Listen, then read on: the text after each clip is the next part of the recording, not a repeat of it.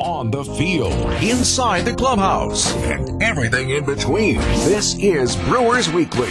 Here's Dominic Cotroneo. Winner, winner, chicken dinner once again, recapping a victorious Thursday here on Brewers Weekly. I'm Dom Cotroneo. Fun road trip, five and one the trip. They win the series against the Phillies, winning today's rubber game. A shutout, mind you, as well. Corbin Burnes had himself a day. We're going to talk about him in this first segment. Highlights coming up in the second segment, too. We're also going to talk a little bit about the DH situation. Got a million injury updates for you, too. And uh, a little bit about, you know, all the Ohtani talk and what would you do sort of thing. And we'll finally wrap things up looking ahead to the weekend with the Braves. And this is going to be a big weekend. But if you want to join in on the program, 855 616 1620. Once again, 855 616 1620. You can call, you can text, and you can tweet me as well at Dom underscore Cotroneo. I've got Tweet Deck up right now, too. So let's just jump into it, shall we? Some of the good of today's win for the Brew Crew. Again, a 4 0 victory. Corbin Burnes completes eight innings for the third time this year. Eight shutout innings, mind you. Just one walk, one hit batter, and 10 strikeouts. It was all about the curveball today. The curveball was fantastic. Of the 10 strikeouts, eight of them were on the curve. That's a new career high for him in a single game on curveball for strikeouts. He had a whiff percentage on his curveball.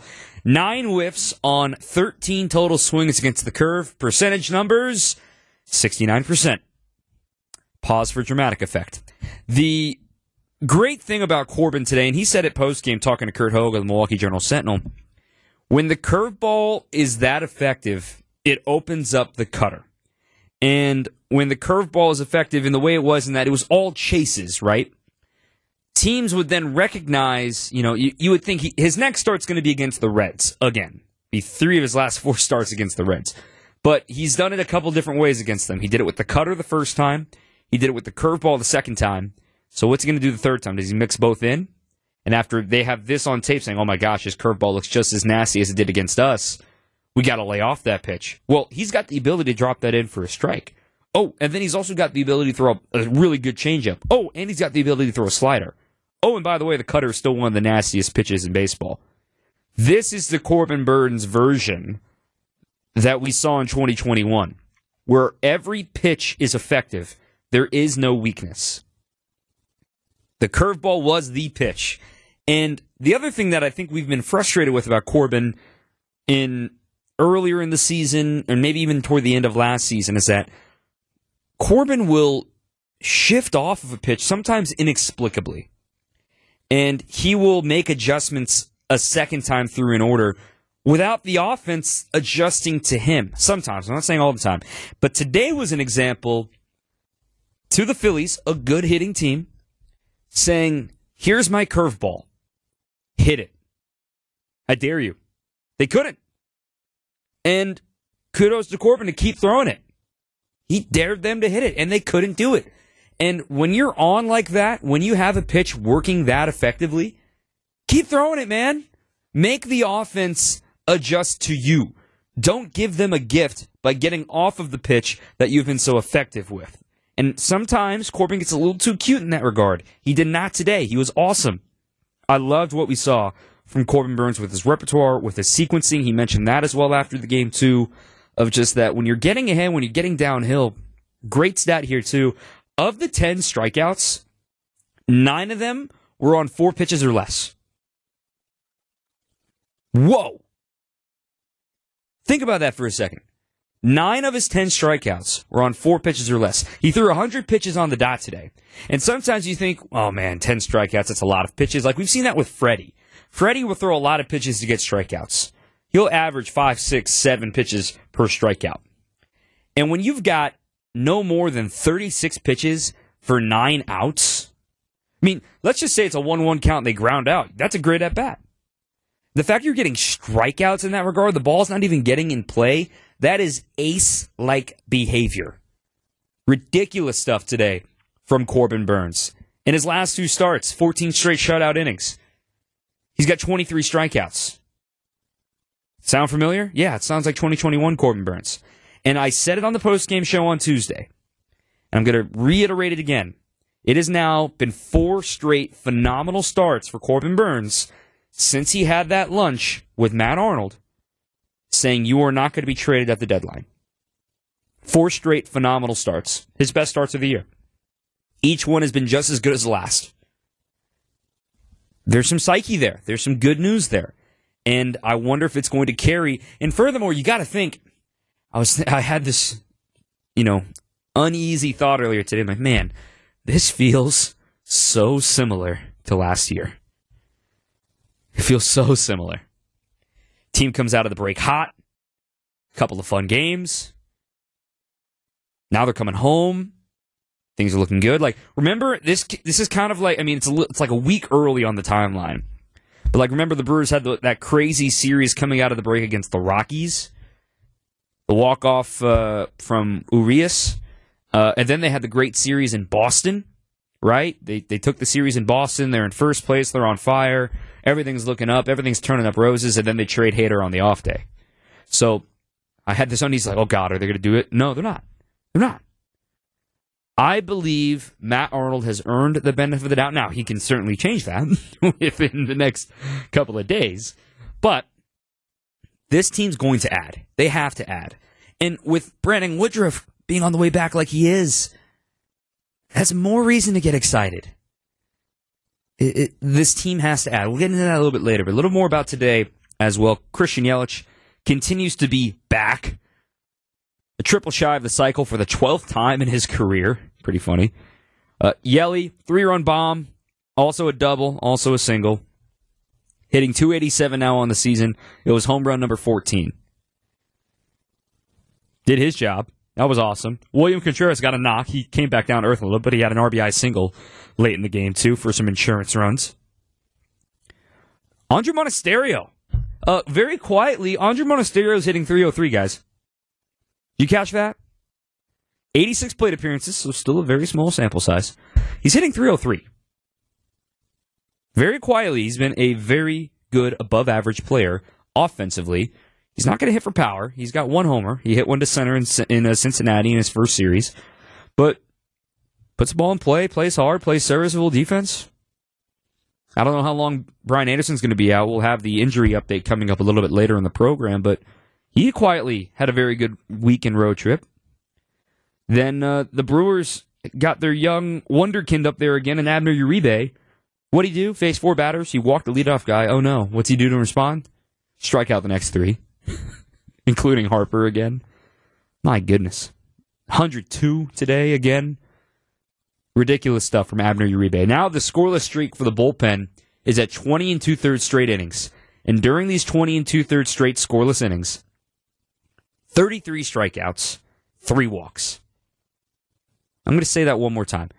22 and two thirds innings from the bullpen going back to Sunday before the All Star break against the Reds. 20 and two thirds. 33 strikeouts. Three walks. That's my favorite part about this bullpen. They don't walk anybody. And you didn't even need to use your A bullpen today. You get to save them a day. And maybe it's going to come in handy this weekend against the Braves because this is a really darn good team coming into town. A lot to like from today's game. We're going to relive it up next, talk a little bit more about the offense and Yelly, get some highlights into you as well. 855 616 1620. Again, 855 616 1620. We're with you until the top of the hour tonight, 9 o'clock, right here on your home of the Brewers, WTMJ.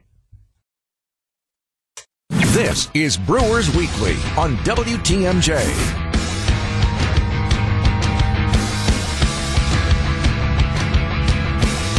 Winner, winner. Brewers get the series win. They are now unbeaten in their last seven series.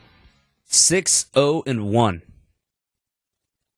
Really fun stuff right now from the crew. It's ridiculous stuff, quite frankly, to be on this stretch. And I want to remind you before we get into the highlights from today's game. Remember when they hit rock bottom? Remember they got swept by the A's and lost two games against Twins? We talked about it in last week's show. They're 20 and 9 since then. 20 and 9 since being 500. You know how we talk about there's a lot of season and you can't overreact to a bad week? They've now followed that up with four straight great weeks. So again, it's not over. You're still a little more than 60 games left in the game. We're 97 games into this season. So, math quickly in my head 65 left. I swear I work with numbers on a daily basis. 65 games left. You are in first place in the Central. You are clearly, clearly the best performing team in the Central. I'm not going to say on paper because there have been some underperformances, and we're going to talk about one of those coming up a little bit later. But you look at what the Brewers have done with their pitching. Just imagine a little more offense, right? Just a little bit more. What they can do at the deadline and how much easier things could be and how many more games they maybe would have won in those 29 games. They had a little more offense. That's getting picky. I'm not going to complain about a 20 and 9 record, but a reminder the Brewers scored four runs again today. The record is now 45 and 9. 45 and 9 when they score four runs. That means 45 of the 54 wins. There are only nine wins this year where they don't score at least four runs. Nine. That is all you need to do. Get to four. Just like 2021. Get to four. You're probably going to win it. So add some offense to do so. We'll talk about that a little bit later. But what about the offense today? It was all really from one guy, and it was all on one swing. He had a plan today, and he got after it quickly. Christian Yelich was in an ambush mode today, and here he got Taijuan Walker in his uh, third at bat of the day. The first pitch. High fly ball deep to right field. Castellanos going back onto the track. He'll watch this one go way up and gone. Three run home run. Christian Yelich into the seats in right. Third home run of the road trip for Yelich. And boy, was that a big early swing for Corbin Burnes and the Brewers. Yelich's 14th of the year makes it 3 0 in the third inning. It was his second at bat, beg your pardon. Josh Maurer's call here on WTMJ. So you, you get Corbin Burnes, who, by the way, was nine up and nine down perfect the first time through the order, giving him a 3 nothing lead, pitching downhill. Ho, ho, ho, ho. I was licking my chops after this one. That was a great swing from Yelly once again. In the fourth inning, Burnes allowed his first base runner. It was a walk to Kyle Schwarber and uh, quickly erased him with the speedy Trea Turner at the plate. And the pitch.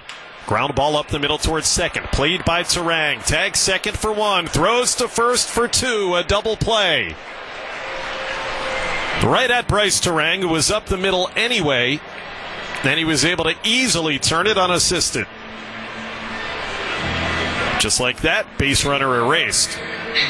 Two outs. And there had still been no hits to that point. Castellanos would hit a single the other way, so quickly uh, erase that thought of what's going to happen with a no-no or perfecto or something like that happening. Wasn't going to be the case today, but another great start from Corbin. And he would start rolling from there, no really stress at all. It took until the sixth inning for there to be an at-bat with a runner in scoring position for the Phillies, too. They went over three with runners in scoring position. The Brewers, they cashed in on their few opportunities. They didn't get a lot of traffic on the bases today. Taijuan Walker pitched pretty well, aside from the mistake he made to Christian Yelich and the double to Andruw Monasterio. Uh, William Contreras helped out against the bullpen of the Phillies. Another row two.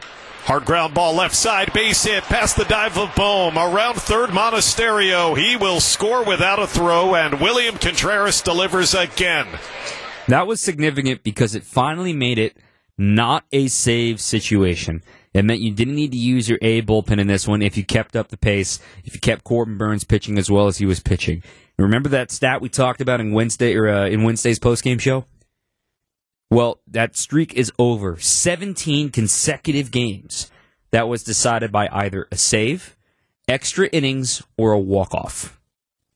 17 in a row. It's still 19 of their last 22. So I would love a little bit more extended of a break for this A bullpen unit if you can. Nonetheless, I'm not going to complain anytime I get to watch Abner Uribe pitch against the meat of the Phillies order. Here's how tonight ended. The 2 2 pitch. Swing and a miss. He struck him out. Slider down and away. Bohm strikes out. Uribe with three strikeouts in his scoreless ninth.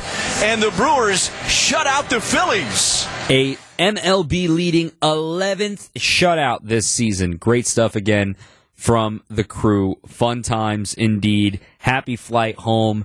Big series coming with the Atlanta Braves. I've got a hefty injury update segment coming up next. A little bit later, we'll talk DH, and a little bit later, we will talk Ohtani, of course.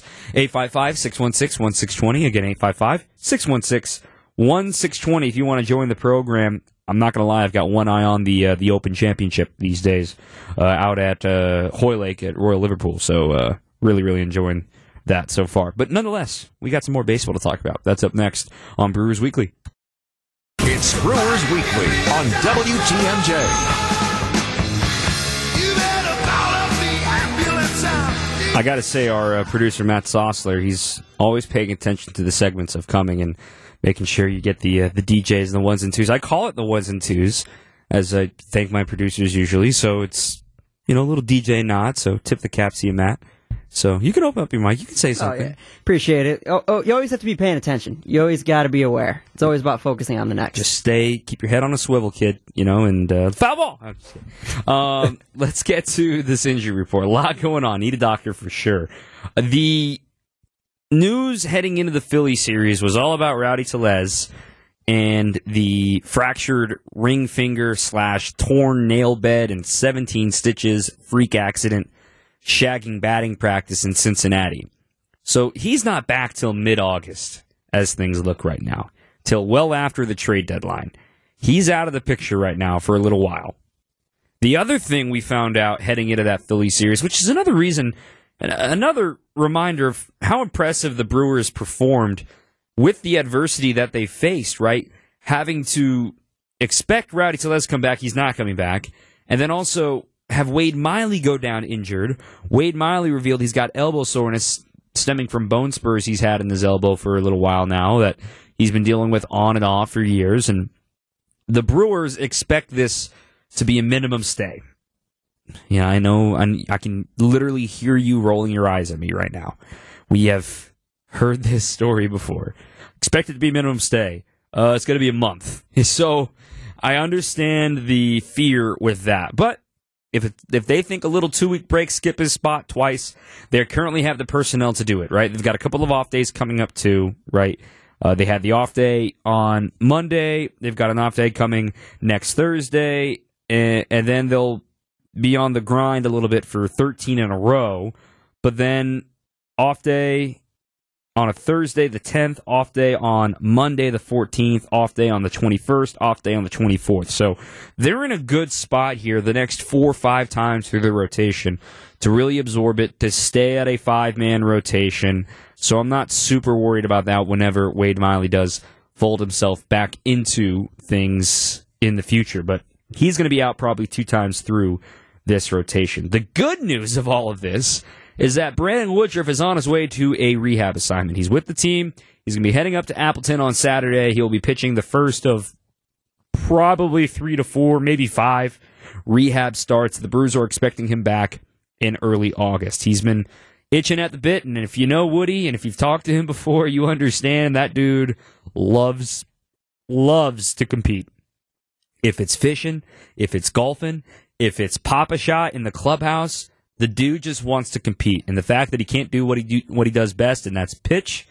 He is really excited to get back after it up in Appleton, and I don't know if they're going to send him, you know, maybe one or two starts in Appleton, and then on to Biloxi or on to Nashville or something like that. But I know they want him to be able to do a game on Saturday, come back home, maybe do another game next week in, in something uh, of that regard. But uh, that's the good news when it comes to the injury update with those guys. Let's talk about a few guys that maybe uh, we don't know about. Like, for one, Brian Anderson. We'll probably learn more tomorrow when we ch- uh, chat with Craig Counsell and we chat with BA back here in Milwaukee. How he's feeling, what's going on with the back. He feels this does not feel similar than what his lower back strain was last June with the Marlins. That's good news, but it's a second time with a back that's popping up for him in the less than a calendar year, and he just had a baby, and you got to wonder about the sleep schedule and all that fun stuff. But uh, they're hoping it's minimum. The way he injured it was slipping his foot while fielding a ground ball, just slipped out from underneath him, tweaked his back, and he's like, "Oh no, what what just happened?" So they're hoping minimum. We'll find out more here probably tomorrow how he's responding to treatment since he was placed on the injured list uh, during the Reds series uh, another update that we got during this stretch Aaron Ashby. is on a throwing program right now. And in fact, the Brewers had said, and we'll, we'll maybe find this out tomorrow as well, that Ashby's going to be with the team on this homestand coming back from the All Star break, being around the team, getting a little camaraderie going, getting some positive vibes for Ashby as his rehab really starts to ramp up. And we'll learn more about his rehab. And the Brewers seem to think, I mean, he's going to be ramped up as a bullpen guy. Remember, he had arthroscopic shoulder surgery uh, right out of spring training because they tried to shut him down from a camp and try to throw and didn't work out. He had to get shut down again, and they decided to clean it up. And he already feels a lot better that the throwing has gone symptom free. So we will check in with him tomorrow to see what's going on with Aaron Ashby, but we expect to see him around this weekend when the Braves are in town. Good news there. Another lefty that they're expecting in the bullpen at some point, Justin Wilson. We've talked about him coming back from Tommy John surgery. He's still a few outings away, according to Craig Counsell, who's currently on rehab down in AAA in Nashville. That they want to see him get fatigued. They want to see wear him out a little bit and then see how his arm responds after the UCL reconstruction. The Brewers would love to have another lefty to make things a little bit easier on Hobie Milner as things move forward. But if you have Wilson and Ashby to choose from, those are two great picks. The other catch to that, though, is they're both on the 60 day IL, which means they're not currently on the 40 man. There will need to be a corresponding move in order to get those guys activated again. Now, Ashby is not I- imminent. It's not happening until, you know, September. Wilson might happen by the end of the month. So who knows how quickly that could turn around from him. Two other light updates that we don't know as much about. Garrett Mitchell, he hasn't even resumed, has not resumed baseball activity yet. The Brewers have not ruled out something that we talked about here on Brewers Weekly a few weeks ago. The Brewers have not ruled out him being a pinch runner at the end of the season or the postseason. So that's great news. He's probably not going to hit. He's not officially out for the year, but he's probably out for the year offensively. He could come in as a Terrence Gore type, you know, just come in to run in the in the postseason. Everybody needs that guy in the postseason. So Garrett Mitchell could be that option. And finally, one last name you need to remember, and that'll lead me perfectly into my next segment talking about Keston Hiura and Jesse Winker in first base and DHing. Darin Ruf. Darin Ruf with his patella fracture and lacerated knee, remember from the TARP incident in late May in uh, Cincinnati? He has not been ruled out for the year. And that might be a key to this Keston Hiura puzzle. They may know something we don't know about Darin Ruf, and I'm going to ask tomorrow about his status, if he's rehabbing, how he's feeling, things like that.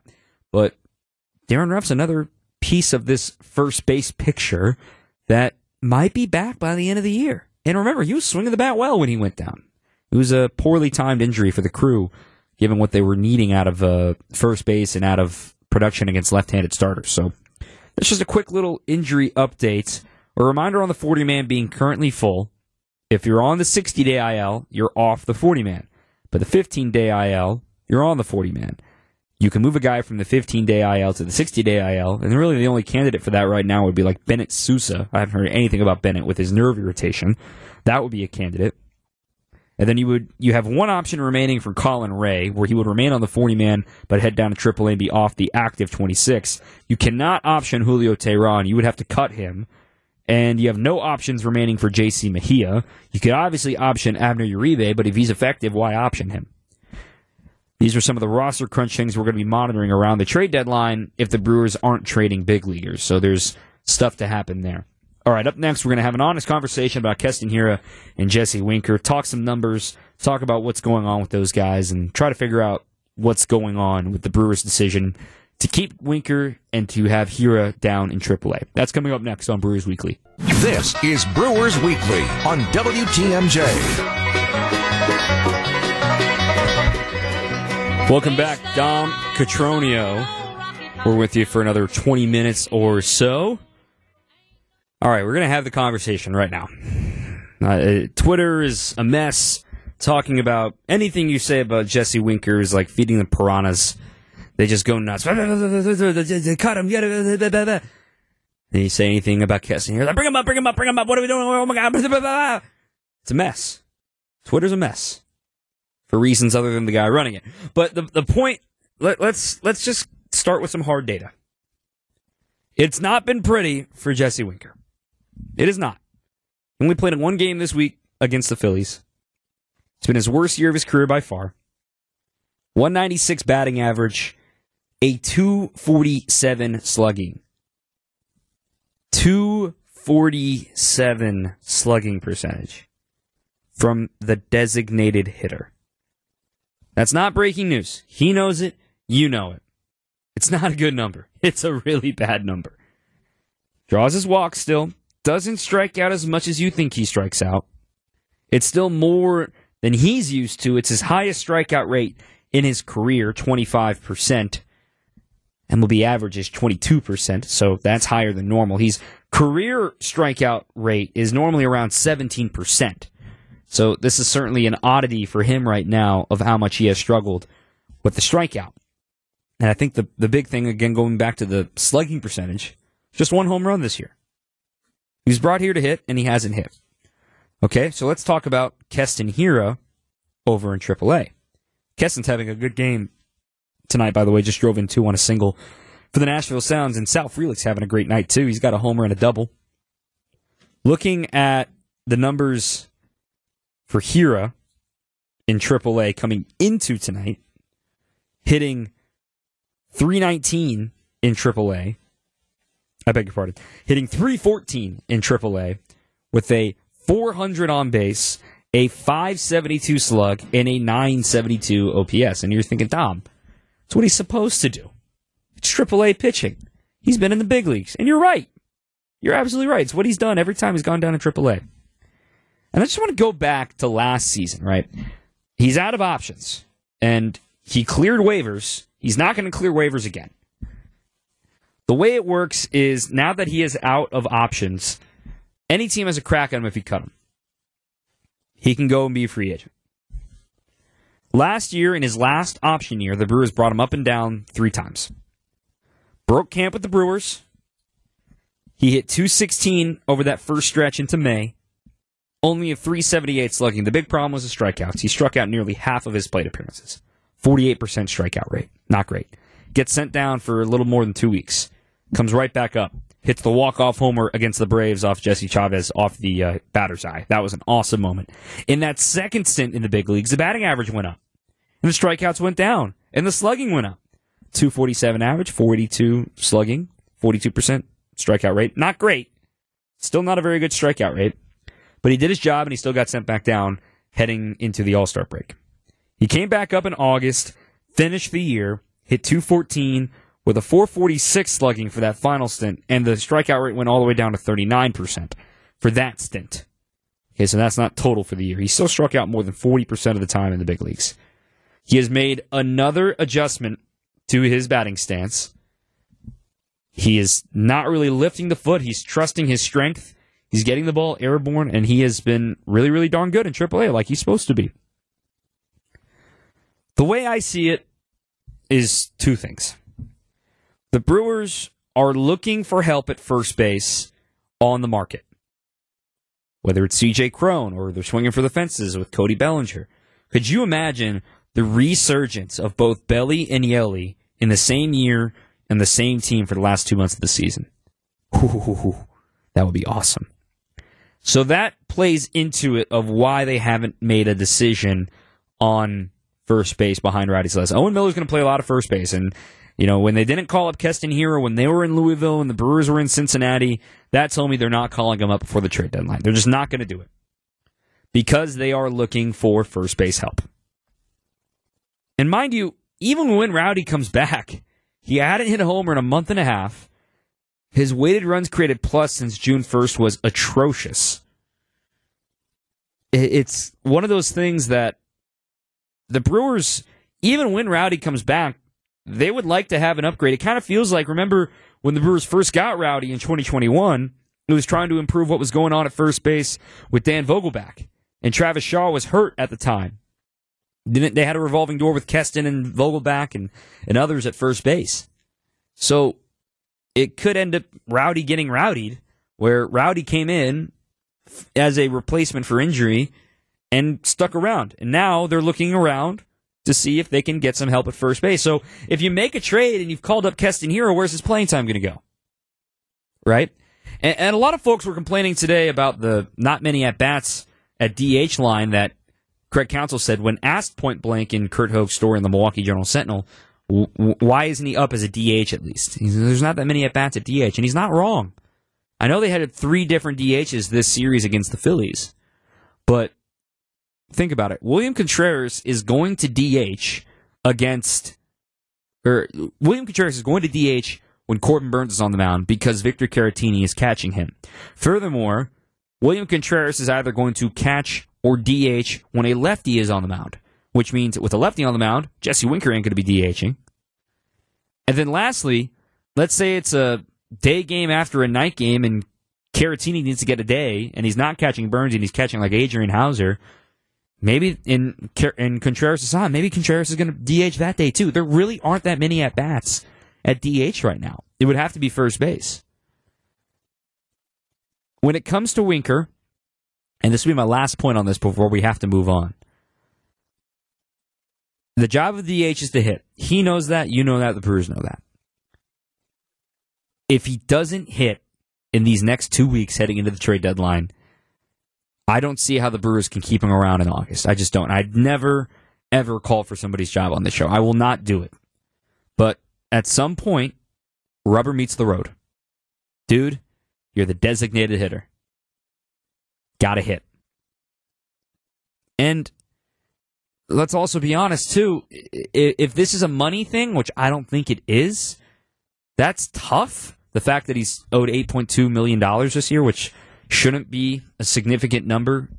But if it is, that's a tough scene. I don't think it is. But the Brewers are now past the halfway point. They have paid him the majority of the salary. So the time is coming. And not a single at bat is going to keep him around longer than you expect, but it needs to happen soon. And the Brewers are certainly looking over these next two weeks to figure out how they can add offense to this team. And we're going to have some fun in the next segment talking about another DH, Shohei Ohtani. let's just have some fun, okay? I, I don't think Keston's going to be up before the trade deadline, so let's get that thought out of our minds. Let's see what the Brewers do coming up here at the break and at the uh, or at the uh, the deadline. If they add something, cool. If not, they've got Keston Hiura waiting in the wings, and that could be the move they make. I don't think it's going to be the only move they make, but something's coming, and uh, this team's got some really good vibes going right now. So let's uh, let's just play a hypothetical. Let's turn it back to 2008, and let's act like Shohei Ohtani is CC Sabathia. More to come on Brewers Weekly. It's Brewers Weekly on WTMJ. I still got one more break to squeeze in here in the final 10 minutes, so this Ohtani segment's going to be short. But let's just uh, let's be real for a second, guys. Shohei Ohtani's probably not going to be a Brewer. I'm like 99.5% certain. Where would you even begin, right? There's three untouchables. Jackson Chourio, Jacob Misiorowski, and Jeferson Quero are my untouchables. Okay, those three guys are not on the table. Everyone else is on the table if you're going to make a trade. And the theory is the Angels want big league ready players. You know, guys that are knocking on the door. You know, that would probably take a Sal Frelick. That would probably take a, a Brice Turang. It would take a something like that. You know, and it would it would be sad to lose somebody talented like that, like a Turang or uh, a Sal, that you know their talent is great, but it's Shohei Ohtani. And I don't envy, I was talking to my dad about this actually. I don't envy the Angels at all because they're truly in a lose lose situation right now. If they trade Shohei Ohtani, the reaction is, how could you? He's got a chance to break Judge's record from a year ago of 63 homers. He's the greatest player we've ever seen, and the curse of the Bambino will now be the curse, the curse of Ohtani onto the Angels for 86 years. It's fitting because I was just at the Babe Ruth Museum on Tuesday out in Baltimore. I really enjoyed it. If you're in Baltimore, check it out. Birthplace and museum, uh, pretty cool. It's not must see. Take about an hour. Good times. Thirteen bucks. Good times. The Babe Ruth of our time could be traded, and when he's traded, it's like, oh my god, how could he do it? Furthermore, the from a baseball sense, there's nothing, nothing's going to be good enough. There is no prospect, there is no player that is going to be considered enough for two months of Shohei Ohtani. It's just impossible. Unless you're sending like 10 guys, sure, but no one's going to do that. Now with the, the smaller minor league rosters and too fewer affiliates than there were years ago, minor league team, minor league systems aren't as deep as they once were just because of those affiliate losses. And that's part of the reason why there's only 20 rounds in the draft now. So that's another factor. Like, there's nothing you can do to get enough back ever for Shohei Ohtani. Then on the flip side of that coin, this is why it's a lose lose. You got to trade him. You kidding me? You're not going to compete next year. You know, the West is getting better. You're not. What's going on with Anthony Rendon? What if Mike Trout wants out? You still don't have any pitching. You still don't have a shortstop. You still don't have a catcher. Well, O'Hoppe's going to be pretty good, but he's got a torn labrum. He's out. What's going on with Taylor Ward? What's going on with it? They just DFA'd Fletcher. Like, they're still not that good. So the thought is you have to trade him to get something back. You got to reinvigorate this this farm somehow. And it starts with a trade of the most popular, best player in this era. But could you imagine him on the Brewers? That short porch in right field, bombs to center field. We already saw one Ohtani bomb this year, remember in May, when the Angels were here, or April. It was the longest, or second longest hang time of a home run in baseball this season. 7.4 seconds or something like that. I remember just towering shot. I thought it was going to hit the roof. It was a shot from Ohtani off of Colin Rea. God, that would be so much fun. 2008, CC Sabathia. We'll talk about it next week's Brewers Weekly. I, I would love to get some input because I obviously wasn't living in Milwaukee in 2008. I was uh, 14 years old. Um, I was living in Arizona. Saw the trade, everything crazy. Looked fun here. I would love some memories and learn about what went down with that and how much fun would it be? We don't know Craig Counsell's future, but a send off if because he is in his final year of his current contract. If this is it for him and he retires and he just wants to watch his sons play baseball and his daughter go to high school, what a send off to have final two months of his managerial career with Shohei Ohtani. God, that would be awesome. It's probably not going to happen, guys, but we can dream. We can have some fun. All right, let's uh, get you the schedule, get you ready for the Braves. Wrap up the program up next on Brewers Weekly. All right, final minute or so of the show. Just want to give you the schedule of events. The Braves are really darn good, but they just lost a series against the Diamondbacks. They have lost five of their last six games.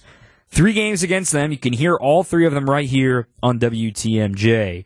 On Friday night, it is a normal 7-10 first pitch. Coverage will start at 6. Greg Matzek has got Brewers warm up after Wisconsin's afternoon news. Saturday's the weird one. Saturday is going to start at 6:10, but it's on Fox, a national exclusive. So you can watch it on Fox. Adam Amin, AJ Pierzynski in town to call that one. Uh, we will still have it for you on WTMJ. I've got the warm up show starting at 5 o'clock, taking all the way up to network pregame at 5:40. And then on Sunday, we are at 110, coverage beginning at noon. Again, yours truly. I've got Brewers warm up. Uh, tomorrow, Adrian Houser will get the ball. Houser uh, will be going up against Mike Soroka. He is back from his Achilles tear. Uh, excuse me, not Adrian Houser. Freddie Peralta goes tomorrow. I got my days mixed up. Freddie tomorrow against Soroka, 7-10 first pitch. And I've got post game for you as well. My thanks to Matt Sossler, on producer. I'm Dom Cotroneo. Keep on swinging.